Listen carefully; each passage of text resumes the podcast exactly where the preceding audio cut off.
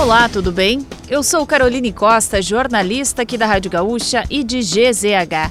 Não conseguiu acompanhar as principais notícias desta terça-feira, 26 de setembro ou das últimas horas? Não se preocupe, pois eu vou trazer aqui para você antes que o dia acabe, que é o nosso resumo diário de notícias do fim de tarde. Oferecimento correspondente gaúcha Serrana Solar, a minha escolha certa.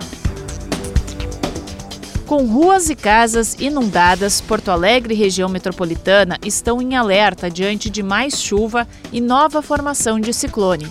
Na região das ilhas, moradores precisam recorrer ao uso de barcos em alguns pontos mais próximos do rio Jacuí. Em Eldorado do Sul, o panorama está bastante complicado em bairros como Itaí, Cidade Verde e Picada, além da região do Sanssouci. A Defesa Civil do município já alertou os moradores para se dirigirem ao ginásio do loteamento popular da região. Estima-se que 4 mil pessoas foram atingidas pelas cheias na cidade. Alvorada também sofre com bairros inundados. Além das fortes chuvas, houve queda de granizo em diversas regiões. Há relatos em Canoas, Cachoeirinha, Esteio, Sapucaia do Sul, Alvorada e Gravataí. A Comissão Parlamentar de Inquérito do Congresso Nacional, que investiga os atos antidemocráticos de 8 de janeiro, ouviu nesta terça-feira o ex-ministro do Gabinete de Segurança Institucional no governo Bolsonaro, o general Augusto Heleno.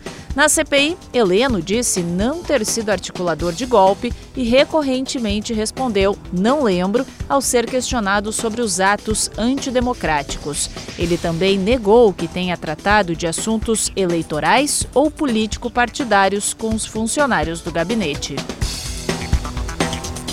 O Conselho Nacional de Justiça aprovou nesta terça-feira uma resolução para promover a paridade de gênero nos tribunais de segunda instância de todo o país.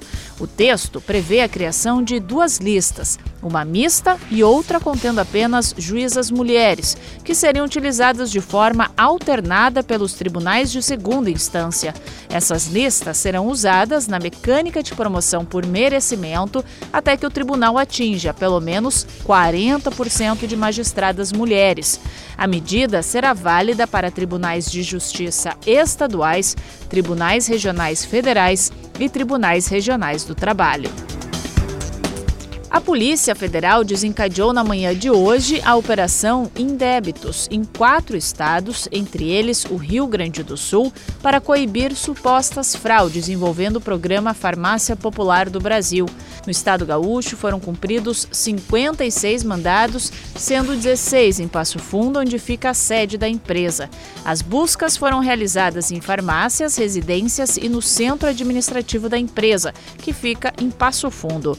Conforme a polícia, a investigação teve como base a informação de venda fictícia de medicamentos por meio do Programa Federal do Ministério da Saúde. Os investigados podem responder pelos crimes de estelionato contra a União, falsificação de documento particular, associação criminosa, falsidade ideológica e uso de documento falso.